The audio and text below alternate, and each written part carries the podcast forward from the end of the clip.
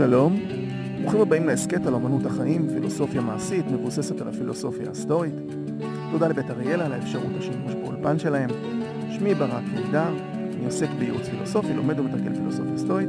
אתם מוזמנים לאתר של היסטורישראל.com וכן לדף הפייסבוק והאינסטגרם של אמנות החיים, פילוסופיה מעשית. היום אני אלווה אתכם לתוך ציטוט שאולי יסייע לכם ולו במעט בנבחי החיים. שנצלול? היום אנחנו נתחיל אה, בסיפור על בליסריוס. הוא היה שר צבא של הקיסר אוגוסטוס יוסטיניאן הגדול. הוא היה קיסר האימפריה הרומית המזרחית. סליחה, דהיינו ביזנטיון, שהפכה אחר כך לקונסטנטינופול ולאיסטנבול.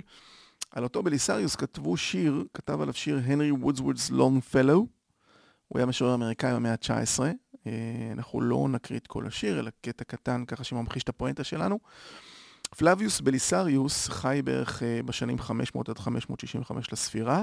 הוא היה מגדולי המצביעים הביזנטים, הובילו את המערכה לכיבוש מחדש של קיסרות רומא המערבית, הרומית המערבית. אז באותה תקופה זה נחלק לקיסרות הרומית המערבית והמזרחית, המערבית הייתה ברומא, שהוונדלים כבשו, והמזרחית הייתה בביזנטיון, כמו שאמרנו. השיר מתאר את המציאות מנקודת מבטו של בליסריוס, כאשר הוא שירת את יוסטיאנוס הגדול, הקיסר הביזנטי המפורסם. אמ, בליסריוס נחשב למצביא גדול והצליח במלחמות בכל החזיתות.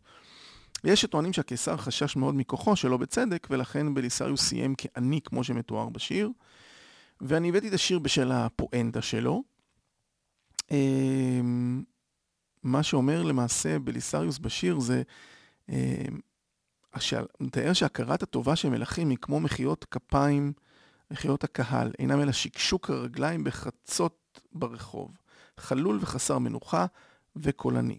למרות היחס העלוב של המלך, הוא עדיין בליסריוס. דהיינו, לא משנה איך התייחס אליו המלך, אי אפשר לקחת מבליסריוס את מה שהוא עשה. הוא מתאר איך השמש שורפת אותו והרוח נושבת דרך שער העיר, בזמן שגלגלי המרכבה של אוגוסט יוסטיאנוס הגדול מכסות אותו באבק. הוא מתאר איך בשבילו הוא רדף את הפרסים, ו- ואיך הוא כבש, ואיך אה, בשבילו הוא טיטה את חופי אפריקה ופיזר את הוונדלים. איך בשבילו הוא ניצח, ואפילו כשהוא כבר היה חלש ועני, והקיסר קרא לו לשוב, הוא העז את זעם הקרב כדי להציל את מדינת ביזנטיון. והוא אומר על זה, אה, מצעד הניצחון שלו היה זה שהוא עומד והתחנן ללחם בסוף ימיו. והוא מתאר איך הכל הכל יהירות, ואיך הכל הבל והבלים, וכמו שאמרתי, הכרת הטובה של מלכים עם מחיאות כפיים של הקהל כמו שקשוק רגליים בחצות הרחוב, חלול וחסר מנוחה וקולני. אבל הוא אומר, למרות כל זאת, הרצון בלתי נשלט לכיבוש, גם את זה הוא יכול לשאת, עדיין הוא בליסריוס. הפרק היום עוסק בעשייה לעומת יעדים ומטרות, בחיים יהיו זמנים שבהם אנחנו נעשה הכל נכון, אולי אפילו בצורה מושלמת. עם זאת, התוצאות איכשהו יהיו שליליות. כישלון, חוסר כבוד, קנאה, אפילו פיהוק מהדהד מהעולם. זה הרבה יותר טוב, ומקדם גם עמידות נפשית גדולה יותר, כאשר מספיקה העבודה הטובה שאנחנו עושים. במילים אחרות, ככל שאנחנו פחות קשורים לתוצאות, כך יותר טוב. כאשר עמידה בסטנדרטים שלנו הוא מה שממלא אותנו בגאווה ובכבוד העצמי שלנו. אה, כשהמאמץ, לא התוצאות אה, טובות או רעות, המאמץ מספיק. אה, כי כולנו חיים בעולם עם, ילד, עם יעדים, אם זה כשאנחנו, אם אלה יעדים שאנחנו הצבנו לעצמנו, או שהציבו לנו במקום עבודה שלנו. מרקוס אורליוס עוד כותב לעצמו, אוהב התהילה סבור כי תגובות הזולת הן טובתו שלו, הנהנתן כי תחושתו שלו היא טובתו, אך החכם סבור כי טובתו טמונה במעשיו. קיקרו, שהוא לא היה אה, סטואי, אבל הוא כתב לא מעט על הסטואים והעריך את האתיקה הסטואית, אה, הוא כתב בספרו על תכליות הטוב והרע, הוא כתב כך, יש אותו, אפשר למצוא אותו בעברית, הוא כתב כך, שמא יגיע מישהו למסקנה שקיימות שתי תכליות לטוב, שהרי מה, משהו החליט לכוון כידון, מישהו החליט לכוון כידון או חץ אל המטרה, כשם שאנו מכוונים את מעשינו אל תכלית הטוב, בדימוי מסוג הזה, יהיה על יורה החץ לעשות הכל למען נפגע במטרתו. וזאת היא אותה תכלית. שאנו מכנים הטוב העליון שבחיים, ואילו הפגיעה במטרה היא מן הדברים שאנחנו בוחרים, ולא מאלה שאנחנו שואפים אליהם. עכשיו, אני אסביר, אבל קודם כל בואו דמיינו קשת. קשת, סליחה. הוא עומד מול המטרה, הוא בודק את מזג האוויר ומשטר הרוחות, הוא עומד את המרחק בינו לבין המטרה, הוא מאוד מיומן, הוא למד כבר, הוא יודע איך לראות בקשת. הוא בוחר את החץ הנכון למשימה, הוא מוודא שאין לו הפרעות סביבתיות, אין איזה רעש, איזה הפתעה שהוא לא חשב עליה, הוא מכוון היטב, הוא מכוון את העוצמה, הוא מכוון את הכיוון, הוא מכוון את הגובה, והוא משחרר את החץ. זהו. עכשיו, אחרי שעשיתם, דמיינתם, חלק בטח דמיינו, דמיינו עכשיו את המסלול של החץ. חלק אולי מדמיינים את המקום פגיעה במטרה. אבל אני מציע לכם לשים את הדגש על הפעולות של הקשת. הן היחידות שבשליטה שלו והיחידות שהוא צריך לתת עליהן את הדעת. טובתו טמונה במעשיו, כמו שאמר אה, מרקוס אורליוס, לנתק את הרגש מהתוצאה ולחבר את עצמכם לפעולות. תחשבו כמה זה יעזור כאשר אתם הולכים הביתה עם העבודה, או מביאים את הבית לעבודה. ככה כל פעולה שתעשו היא נקייה מהפרעות. היא נכונה יותר לטובת היעדים אפילו. יעדים הם חשובים, אבל בעייתיים מאוד כשהרגש מכוון אליהם.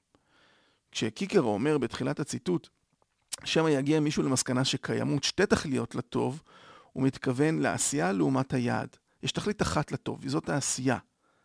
עצם העשייה. לא יכול להיות גם וגם. אי אפשר, לש... אין שני טובות בהקשר הזה. אפשר לשאוף למטרה מסוימת. יעדים זה לא דבר רע, אבל הם הופכים לדבר רע כשאנחנו קושרים את הנפש שלנו בתוצאה ולא במעשה. כאשר אנחנו מחוברים רגשית ליעד מסוים, ולא לעשייה שתוביל אותנו ליעד. הציטוט מהשיר מתאר את בליסריוס עני ועלוב למרות הישגיו הרבים. זאת אומרת, הוא עשה ועשה ועשה, אבל אה, נלקח ממנו כל ההישגים.